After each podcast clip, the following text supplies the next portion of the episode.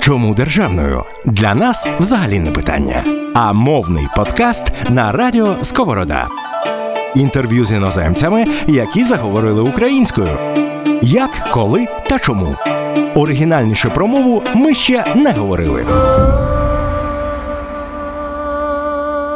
Привіт, друзі! Мене звати Софія, і ви слухаєте останній епізод подкасту Чому державною на радіо Сковорода. Впродовж дев'яти попередніх епізодів ми розмовляли з іноземцями, уродженцями інших країн з різних частин світу, які з тих чи тих причин хто перебрався сюди, а хто просто вивчив українську мову і заговорив нею майже як рідною. Е, взагалі, весь сезон цього подкасту підводив нас до фінального десятого епізоду. Як на мене, він має величезне значення. Е, як то кажуть, нічого гріха таїти. В нас в країні дійсно є проблема двомовності. І якби ситуація була трохи менш агресивна, про неї без сумніву говорили би набагато рідше. Але маємо, що маємо. Російськомовні офіціанти досі скаржаться, що їм незручно переходити на українську спілкування з клієнтом. А українськомовні студенти досі подають скарги на російськомовних викладачів совєтської закалки. Давайте трошки подумаємо. Першу книгу давньої української мовою видали в 1574 році. Першу книгу сучасної української мовою видали в 1798 Сама ж Україна незалежна з 1991 року.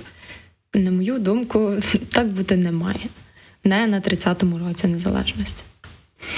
Мережею літає один такий суперпопулярний аргумент на користь багатомовності, від якого мене відверто аж верне. Він звучить так. А от у Швейцарії чотири державні мови, і люди якось собі мирно живуть, не в бідності, а в злагоді. Людоньки, покажіть мені інформацію, скільки разів у Швейцарії забороняли німецьку мову або французьку мову. Чи може в Швейцарії був голодомор, внаслідок якого вимерли східні села, а в порожні хати заселили людей іншої національності? І швейцарці, напевно, до сих пір пожинають плоди у цього всього. Ні. Тому не будемо багато говорити. Е, я думаю, що мати свою мову в своїй країні має бути привілеєм, а не перепоною. Тому для останнього епізоду подкасту Чому державною я запросила до коментаря людей, які перейшли з російської мови на українську, щоб дізнатися трохи більше про їхню мотивацію, про стимул до переходу, про тих, ким вони надихалися, і про те, що власне змінило їхнє сприйняття двомовності в Україні. А ще я поставлю їм кілька тематичних запитань залежно від того, чим ці люди займаються в своєму професійному житті. Разом з тим маю особливе прохання до вас, до всіх, хто нас слухає. Надішліть посилання на цей епізод вашій російськомовній подрузі, вашій улюбленій блогерці, яка продукує російськомовний контент, або класній керівничці, колишній одногрупниці, хресній чи може навіть мамі. Я дуже дуже сильно вірю, що до декого з них все ще можна достукатися. Отож, наша перша гостя це інстаграм-інфлюенсерка, підприємиця, засновниця шоуруму українських брендів One One, а також франчайзі салону краси G-Bar Міла Бараєва. Міло, привіт! Дуже тішуся, що маю змогу поспілкуватися з вами на таку важливу тему. Привіт, привіт! Я дуже рада прийняти участь у вашому проєкті. Він дійсно цікавий, і мені приємно, що ви мене покликали. Теж дуже приємно чути вас тут. Наскільки нам відомо, ви народилися в російськомовній львівській родині і відвідували російськомовну школу. Розкажіть нам, може, якийсь промовистий випадок або таку цікаву історію з вашого життя про щось або про когось, хто спонукав вас змінити мову спілкування. Так, ви праві. Я народилася в російськомовній е, родині, які є львів'янами, але тим не менш, вся моя родина є російськомовною. І виросла я теж в середовищі російськомовному і вчилась в російській школі. Що саме повпливало? Напевно, повпливав момент, коли я зрозуміла, що моє оточення все більше і більше почало бути україномовним, тому що коли я виросла, подорослішала, я вже спілкувалася не тільки з однокласниками, родичами друзями і родиною, а все-таки знаходила сама своїх людей, з якими я комунікувала. Також моя е, робота, всі люди, які в мене працюють, з якими я працюю, майже всі вони україномовні, і е, я завжди спілкувалася в публічному просторі, наприклад, приходячи в магазин чи в заклад, спілкувалася українською, е, звертаючись до обслуговуючого персоналу. Якось це в мене виходило ненавмисно, само собою. Хоча думаю, я до сих пір російською, бо я з народження російськомовна.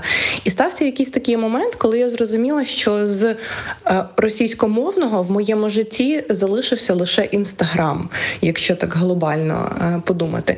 І в той момент я зрозуміла, що е, якщо це мені близько, якщо я просуваю бізнес для українців, бізнес українською, і мені просто стане навіть якось комфортніше і в інстаграмі бути україномовною, і просто це зробила. Ось такий був цей момент. Однозначно, От як не крути, а дитинство таке має неабиякий вплив на наш подальший стиль життя. І Дуже круто, що ви дійшли до цього сама. Я пригадую цьогоріч на День Незалежності України. Ви повністю переформатували свій інстаграм-блог, зробивши його українськомовним. От як відреагували на зміни ваші підписники? Яких повідомлень було більше? От підтримки чи засудження? І які напевно реакції вам запам'яталися найбільше серед усіх? Моє рішення перевести мій блог на українську насправді не було для мене складним. Я відчувала впевненість в своєму рішенні. Єдине, що я зробила, це порадилась зі своєю бренд-менеджеркою, яка все-таки відповідає за мій розвиток в публічному просторі і в інстаграмі, в тому числі. І вона підтримала мою ідею, і я в той же день це зробила. Насправді думки такі були в мене ще раніше, та напевно чекала все таки цього е, зручного правильного моменту, який додав би мені максимальної рішучості, і ось він настав. Аудиторія відреагувала дуже позитивно. Я отримала величезний фідбек. Я навіть не очікувала, що я отримую настільки великий позитивний фідбек. Єдине, що були люди, які писали, що їм незвично, не дуже комфортно мене слухати, але їх теж можна зрозуміти. Вони звикли до мене одної, а тут я стала трішки іншою, тому що коли я говорю українською, то навіть якось тон, інтонація змінюється, і це правда так і є. Тому їх я розумію, важко звикнути до чогось нового. Та хочу вам сказати, що в мене є люди не просто російськомовні, а люди з інших країн, які апріорі не розуміють українську, так як російськомовні українці. Це не тільки люди з Росії, це люди із Казахстану, із Білорусі, із інших країн, і вони м, трішки не зрозуміли, що сталося, і писали мені, але я спостерігаючи ці мої активні читачі з інших країн, все рівно залишились зі мною. Тобто вони продовжують бути моїми підписниками, хоч вони не розуміють мене в сторіс, але вони намагаються зрозуміти, вони слухають, вони реагують і навіть іноді пишуть мені, що з кожним днем все більше і більше мене розуміють. Мені здається, це дуже класно. Також хочу доповнити до цього запитання, що коли я е, змінювала е, блог на україномовний, я анонсувала, що приблизно до 20% мого контенту все ж буде залишатись російськомовним. Чому я це зробила? Тому що так чи інакше, так як я думаю, все ж російською, в мене просто е, проскакують іноді якісь моменти сторіс, де я просто не помічаю і заливаю їх, і вже колись потім можу побачити, що я зняла їх російською. Таке відбувається, коли я знаходжусь в компанії своїх російськомовних друзів, і я часто знімаю сторіс, як ми проводимо час, і мені ну просто буде дивно звертатись, наприклад, українською до людей, з якими я все життя говорю російською. Тому залишила для себе такий люфт в 20%, але чесно вам скажу, з кожним днем його стає все менше і менше, і мені так комфортно. Я себе цим ніяк не обмежую. Клас, дякую вам за таку розгорнуту відповідь. Лояльна аудиторія аудиторія, яка залишається з тобою, попри всі твої зміни і перевтілення, це супер цінно. Дивіться, оскільки ви, е, крім того, активно і успішно займаєтеся бізнесом, то мені дуже цікаво було би почути вашу думку ще й на таке запитання. От чи порекомендували би ви засновникам або представникам українських брендів просувати свої продукти і публічно комунікувати зі своєю аудиторією українською мовою? Говорячи про українські бренди, трішки важко сформувати якусь остаточну відповідь для всіх, тому що все-таки в кожного якісь свої цілі, якийсь свій ринок, і знову ж таки це не обов'язково ринок Росії, але це може бути ринок інших країн, які сприймають російську мову і розуміють її. Е, це вже все таки напевно специфіка кожного бізнесу. Кожен має вирішувати для себе сам. Я звісно би порадила е, представникам українських українських брендів просувати свої продукти українською і комунікувати українською, але це може бути лише в рамках моєї поради, якоїсь моєї думки. Кожен має вирішувати для себе сам. Я знаю чимало людей, які насправді не хочуть купувати товар чи замовляти послуги в українських брендів, бо ті ведуть комунікацію російською мовою. Але наслухалася теж і про такі бренди, які спілкуються російською принципово, бо аргументуються тим, що українськомовна аудиторія значно вужча і нібито не дає стільки можливостей для просування свого продукту. Вічне питання: от кількість чи якість? От як ви гадаєте, чи є якась золота середина в цьому випадку? Я вважаю, що в цій темі просування брендів не можна тиснути на людей. Так чи інакше, той, кому це потрібно, прийде до цього сам. Я можу говорити свою думку і можу давати свої поради, якщо в мене їх запитуються. Ось ви в мене запиталися, тому я сказала, що так, я вважаю, це було би класним. Але я проти.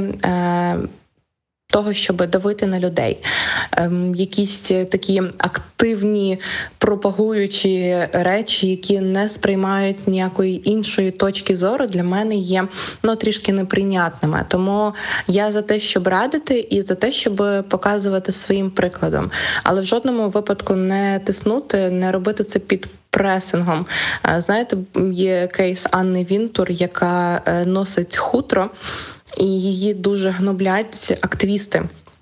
Екоактивісти, ем, активісти, які займаються захистом тварин, і вони ну причиняють їй шкоду навіть не тільки морально, а й фізично. На мою думку, це є неприпустимо.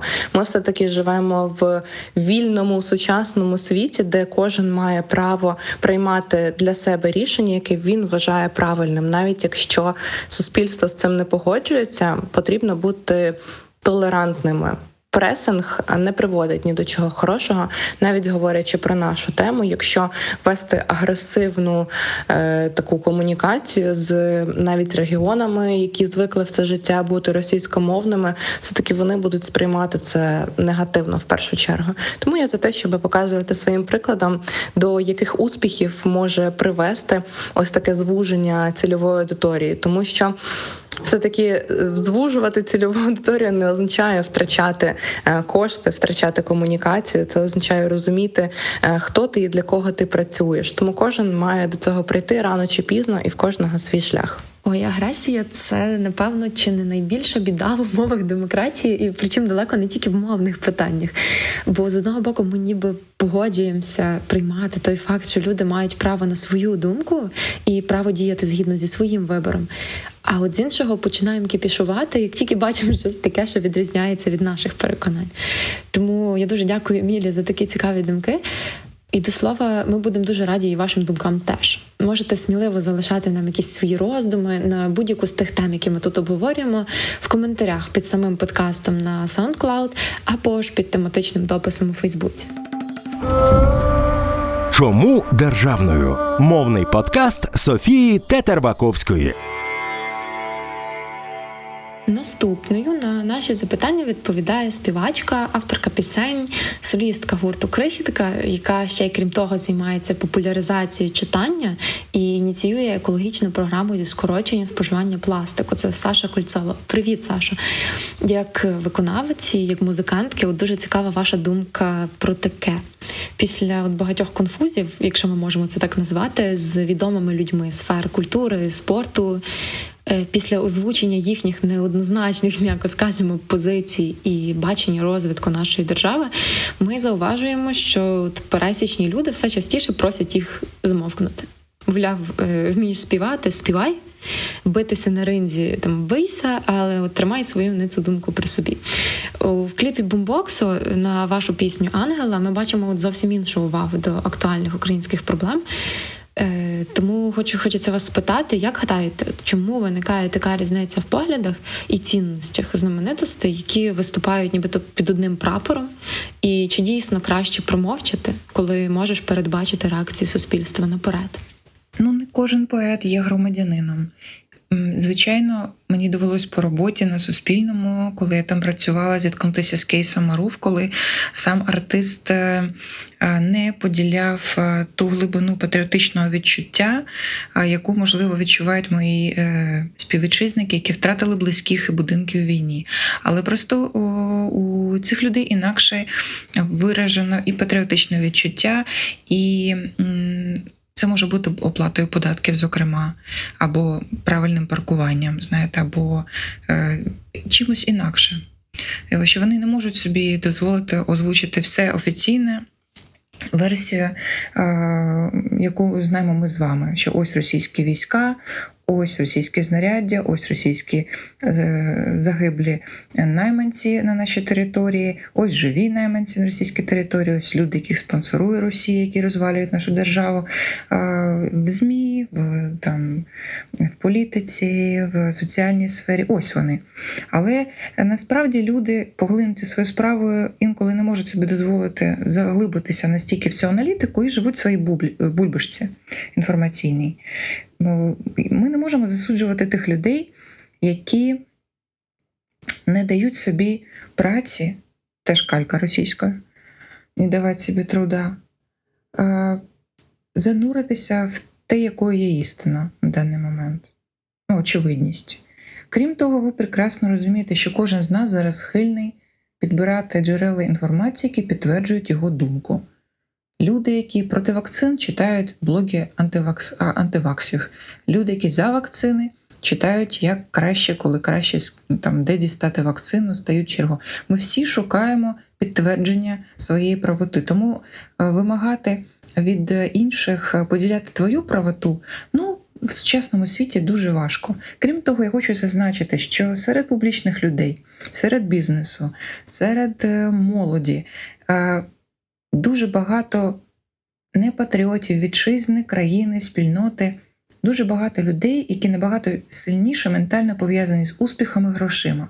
Тому вони так, як би так сказати, вони набагато сильніше до них прив'язані, ніж до національного ідентичності. До, і вони асоціюють себе з цим, а не з країною. Тому вони це називають, що ми космополіти, громадяни світу. Хоча насправді це перекладається як мене найбільше цікавить мої інтереси, мої гроші, мій статус, е, моя популярність. І я хочу реалізовувати себе в будь-яких масштабах, і ви мені не, не маєте заважати. Так це треба розуміти. Але ну, таке життя. Ще таке питання: Е, мовні фахівці, філологи, там письменники, і там просто звичайні меломани е, от нерідко зауважують і наголошують на тому, що от коли ти сонграйтер, творити найкраще рідною мовою. Е, Також рідна мова музиканта от найкраще сприймається в текстах його пісень. У вас, наскільки знаю, нема російськомовних текстів, а усі українськомовні дуже майстерно написані.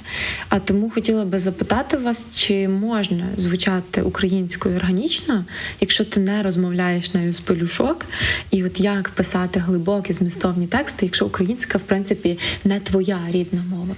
Щодо кількох різних мов.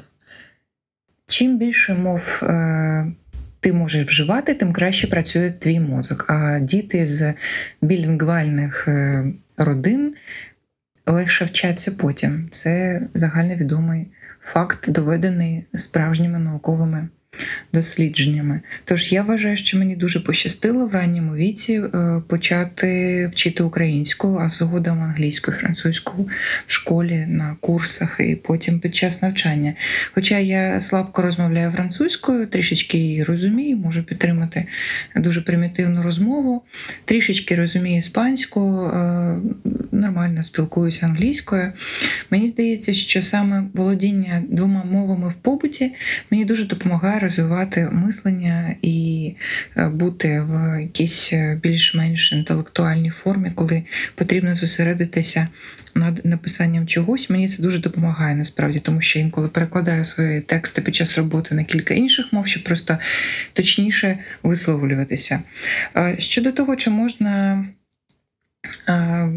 оперувати двома мовами однаково добре. Я не знаю. Я впевнена, що російською я була би сильнішим автором. І в мене є насправді російськомовна пісня. Це Григорій. Вона є в iTunes, в Google Play. А це пісня присвячена математику Григорію Перельману.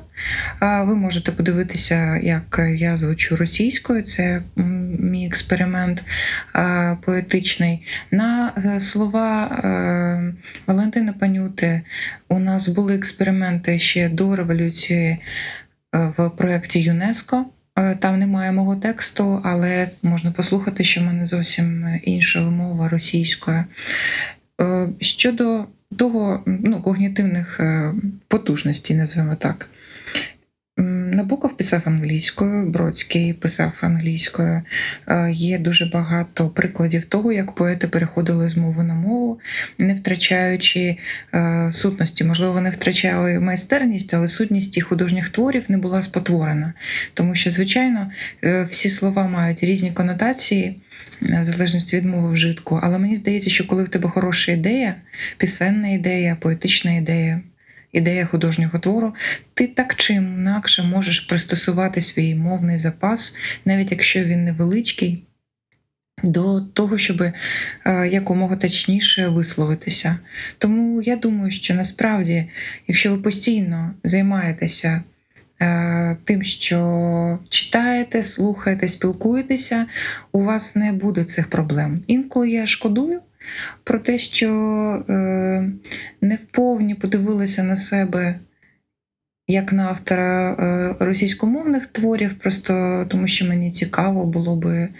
е, Просто цікаво пописати, подивитись, як я це роблю. Але оскільки я українською розмовляю ну, відсотків 80-90 в житті, я вже гадаю, що можливо це як інструмент, яким не користуєшся часто. Мені довелось би повчити російську знову, почитати більше, аби повернутися в хорошу е, форму. Назвемо це так. Ми, як онлайн радіо, стикнулися з тим, що от багато хто з музикантів вирішив змінити мову виконання пісень після введення мовних квот. Скажіть, будь ласка, на вашу думку, чи варто переходити на українську лише заради того, щоб дотриматися цих квот і крутитися в людей на слуху, але пожертвувавши натомість якістю своїх пісенних текстів? Ще кілька років тому було дійсно мало сонграйтерів, е, тих, хто пишуть пісні, які могли написати гарний україномовний текст. Мені здається, що зараз е, дуже багато дітей, що вже виросло з українською першою рідною мовою і отримало пострадянську освіту. е, В курсі літератури якої вже було багато україномовних цікавих творів, і них були великі списки україномовної літератури.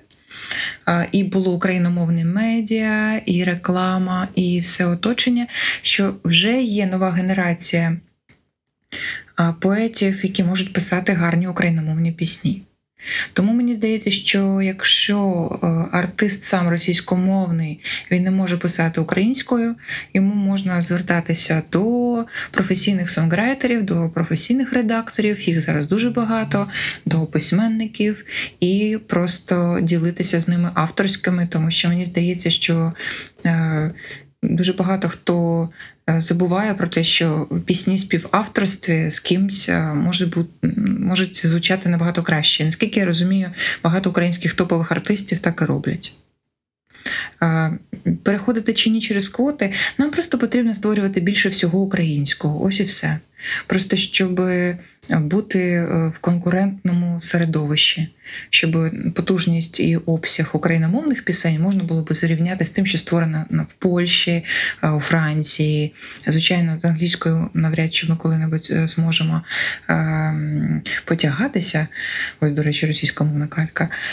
Е, Але мені здається, що чим більше ми творимо українською, хай навіть це будуть дуже прості твори, там ем, якісь дуже примітивні, тим краще, е, тому що там, де є примітивні, там обов'язково будуть з'являтися ті, що захочуть їх переверш- перевершити. Мені здається, що е, бум на сенси, запит від аудиторії на сенси. Який знаходить свою відповідь у російському репі, зокрема, це є проблема, і тому потрібно створювати багато текстову сенсову музику саме зараз. У мене це фантомний біль, тому що я е, так і не реалізувала це. Але дивлячись на те, що зараз відбувається в е, в сфері речитативної музики, я бачу, що це може мати неабиякий попит, і потрібно якомога більше треків в цих жанрах.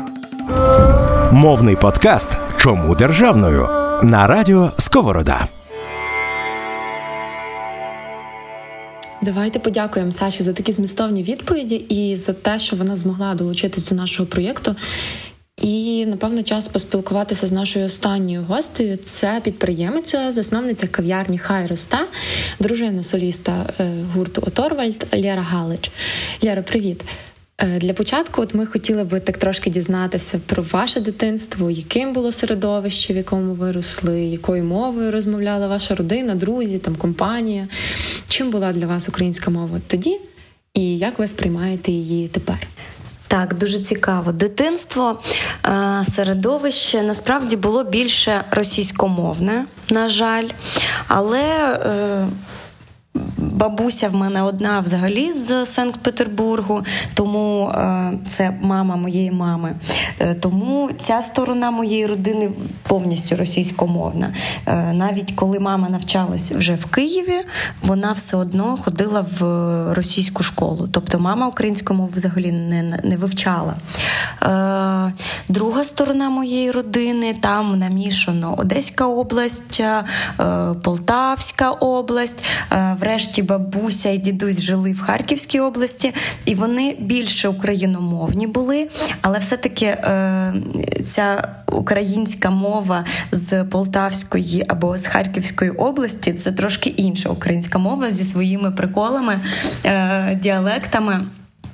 Е, смішна. Ми ми часто сміємось, е, коли пригадуємо. Ну, Ми вміємо говорити цими е, діалектами, так можна сказати. Ем, тому більшість говорила російською мовою. А, Але для мене і тоді, і зараз українська мова була, е, мені здається, от щось таке, що викликає мурашки, або може викликати зараз у мене е, так званий комок в горлі.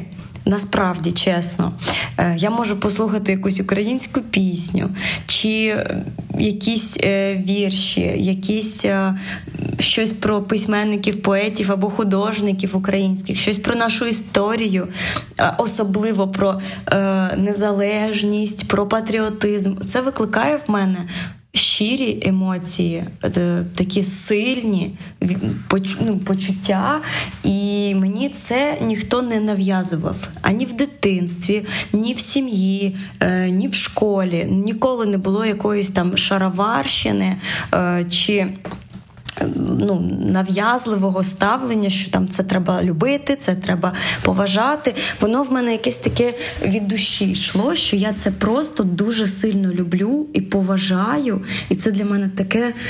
Цінне, що у нас є своя культура, у нас є своя країна, е, це гордість що в нас це все є.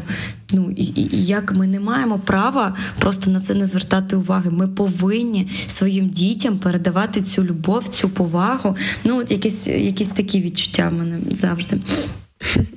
Не так давно ви публікували в інстаграмі пост про те, що переходите на українську мову. Розкажіть нам трохи, от хто або що саме надихнуло вас спілкуватись українською в побуті, в мережах. Е, пригадуєте, можливо, якийсь конкретний випадок або кілька, е, які спричинили у вашій свідомості якийсь такий, як можна так сказати, шифт? Е, чи просто роздумували над цим під час карантину? А... Так, не так давно я публікувала в інстаграмі, що перехожу на українську мову. Е, Насправді в мене такі переходи були час від часу. Е, І у мене, і у Жені.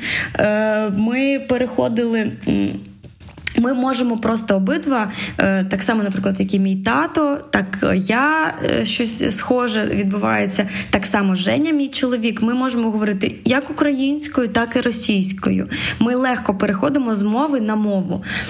Але от бувало, що я собі сама влаштовувала такий челендж. Все, я переходжу виключно на українську і спілкуюсь українською. І в мене це було в підлітковому віці, там в 9-10 класі. Е, з кимось ми сперечались, е, вийде в мене це чи ні. І і от ще, ще раз я такий собі челендж е, сама зробила на День Незалежності, коли подивилася якесь відео з прийняття саме з Дня Незалежності, коли Чорновол сказав якусь там якісь слова, які знову ж таки довели мене майже до сліз, і я зрозуміла, як е, сильно ця ну яка сильна ця тема взагалі для мене. А я нічого в своєму житті не роблю з цим. Тобто я можу говорити українською, можу говорити російською, але чому ж все українське так сильно мене чіпляє? Ну можливо, можливо, я щось пропускаю, можливо, я маю робити більше, можливо, я своїм прикладом, хоча б декілька людей можу надихнути на це, задуматись про це. Ну мені хочеться, щоб наші діти знали рідну мову. Мені буде дуже сильно соромно, якщо в них щось будуть запитувати українською, а вони, не дай Бог, не зрозуміють, що від них хочуть. Тобто я 100% хочу, щоб діти вільно е, ну розуміли, то ясна річ, вільно спілкувалися українською. Мені навіть самі перед собою соромно, коли я підбираю слова і розумію, що я. Думаю і говорю швидше російською. І коли я це відчуваю, я хочу більше перейти на українську, ну просто себе навіть е, сама дисциплінувати. Я хотіла зауважити, що мені дико подобається назва вашої цієї концептуальної кав'ярні Хай росте. Я досі не не знаю, можливо, назва задумувалась до прочитання як Гай росте, що теж в принципі дуже пасує місцю, де вирощують і продають кімнатні рослини. Але я чомусь завжди читала Хай росте. Ви ведете зовнішню комунікацію українською мовою. Е, не дуже хочеться розмовляти в принципі про українську мову в Україні як про щось надвелике, якесь надвелике досягнення. Однак, на жаль, в нашій столиці досі непростий мовний клімат. Тому хотіла би поцікавитись, як ви вигадали таку оригінальну ідею для бізнесу, і чи ставили при цьому мовне питання на обговорення зі своєю командою, чи навіть просто сама собі. Коли ми придумали е, концепцію бренду, я точно знала, що я хочу тільки українську назву, тільки українською мовою це мало бути слово, е, якесь цікаве з гумором, е, яке б було з характером зі своїм, в той же час описувало про що наш бренд, але було неочевидним. Типу, там ну ми не назвали називались зелень, наприклад, чи рослинка. Хоча є бренд рослинка, і ну, це теж класна назва. Я чесно дуже довго думала над нашою назвою, і я в шоці, і я просто вдячна. Я не знаю, кому зараз треба собі в першу чергу, що мені вдалося придумати таку назву, якою я задоволена на 100%. Це Просто супер те, що я хотіла. Влучно з гумором українською. Ми називаємось Хай росте. Це побажання, це такий заклик. Е, І також у нас є слоган, який я обожнюю, мабуть, ще більше, ніж саму назву. Вітаємо! У вас буде рослина. Коротше, я все це дуже обожнюю, і це було не випадково, що у нас українською мовою. Я це хотіла. Однозначно хотіла цього, тому що ми бренд український, створений в Києві, столиці України, двома киянками. Ну ні, Василіса народилася, до речі, в Харкові, але дві українські дівчини придумали бренд горщики ручної роботи, які роблять українські майстри в гончарні, та рослинки. Які ростуть потім в українських е, сім'ях, е, будинках і квартирах. Ну це очевидно, що логічно називатись українською назвою. Плюс я відчувала, що ну який не який там не мільйони, е, але інфлюенс, якби в мене був е, не знаю, плюсик, Та, Тобто мені вдалося розвивати наш бренд на основі власного бренду. Хоча, повторюсь, це не якісь там мільйони. Але я знаю, що мені довіряють, і є якийсь вплив. На людей, і ми можемо робити щось стильним. Ми можемо, ну так як у нас сталося з домашніми рослинками, ми. Е, були, ну не знаю, ми випередили цей тренд. Тобто ми це придумали просто зі своєї голови, ми з моєю подругою. А через рік буквально це вже стало супер популярно, супер модно. І на хвилі оцього е, українського взагалі бізнесу міні-бізнесу, мікробізнесу. Ну тобто, це все співпало, і ну я вважаю, я вірю, що нічого не відбувається випадково всьому свій час. Тобто, все відбувається тоді, коли потрібно, і відбувається тільки те, що має статись. Тому так, я вже мені здається пішла в якусь іншу тему. А, Але глобально так щодо назви, щодо нашої комунікації, мені важливо, щоб це була українська мова, і ми ведемо ведемо соцмережі українською мовою. Це е, дуже дуже, ну, дуже, дуже важливо для мене. Е, стосовно того, що в столиці непростий мовний клімат, е, Мені здається, що справа покращується, і мені це здавалось е, ще коли я е, навчалась в університеті. Я завжди помічала, можливо, я просто якось більше на них звертала увагу, але я помічала україномовних, е, україномовну молодь, і для мене внутрішньо це завжди було було якось модно, правильно. Це було якось ну, обдумано, тобто я розуміла, що вони це роблять. Е, ну вони розуміють, чому вони вибрали так. І я хочу жити так само. Я хочу, от, наприклад, е, Женя, е, мій чоловік, він так само може говорити і російською, і українською. І я дуже пишаюсь тим, що він почав говорити українською, тому що він виріс в 100% російськомовній сім'ї, і він можна сказати сам вивчав українську мову. Тому що він зрозумів, яка вона мелодійна, яка вона поетична. Він почав писати е, пісні українською мовою, тому що це в тисячу разів красивіше ніж російською, і він просто ну, сам сам якби прийшов до цього.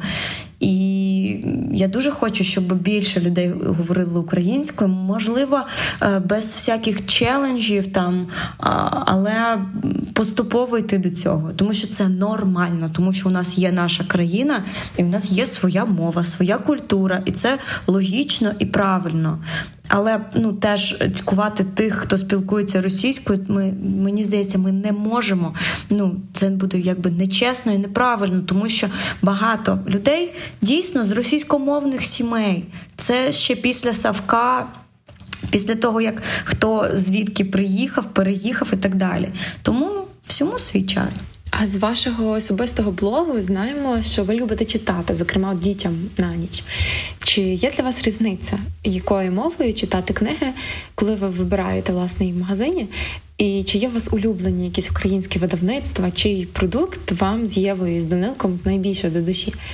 Ну, в принципі, загалом, як ваші діти сприймають історії українською? Так, я люблю дуже читати, е- і дітям найбільше, мені здається, тому що на себе часто не вистачає часу, а почитати дітям, мені здається, це прям святе. Плюс е- часто немає фантазії вигадувати якісь казки і просто простіше ти береш книжку, а книжки всі неймовірні, дуже круті, цікаві і гарні.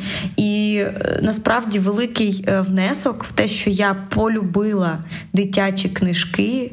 І дитячі книжки українською мовою величезний внесок видавництва старого лева, тому що вони е, почали робити. Ну можливо, вони робили і раніше. Просто коли в мене з'явилась дитина, я почала звертати на це увагу і 90% книжок дитячих в мене саме від них, а вони тільки українською, і вони суперстильні. І мені здається, це просто неймовірно класно, коли в тебе навіть немає вибору. Ну, ти просто береш книжку, тому що вона крута, а виявляється, що вона українською. І виявляється, що е, ну може не 90, але 70% е, книжкових магазинів заповнені крутими дитячими книжками українською мовою. Тобто, ти. Ну, дуже велика вирогідність, що ти вибереш українською мовою книжку. І дітям я читаю українською. Все, що купую я е, їм, це тільки українська, 100%. Якийсь процент е, книжок у нас є російською мовою, але це 100% хтось е, подарував. А, ось так. І діти добре сприймають, і слава Богу, і все розуміють, і я дуже цьому радію. Отакі от справи, друзі. Ми мали можливість почути чотири різні думки чотирьох різних людей з різних сфер і з різного оточення на одну єдину тему. Чому говорити українською в Україні це нормально, правильно? Хто дослухав до кінця, великий молодець. І ще раз для великих молодців повторю. Будь ласка, поширюйте цей епізод. Може, хтось, почувши його, зробить для себе правильні висновки. З вами була Софія Тетерваковська і подкаст Чому державною на радіо Сковорода. Почуємося. Чому державною? Для нас взагалі не питання. А мовний подкаст на радіо Сковорода. Інтерв'ю з іноземцями, які заговорили українською. Як, коли та чому. Оригінальніше про мову ми ще не говорили.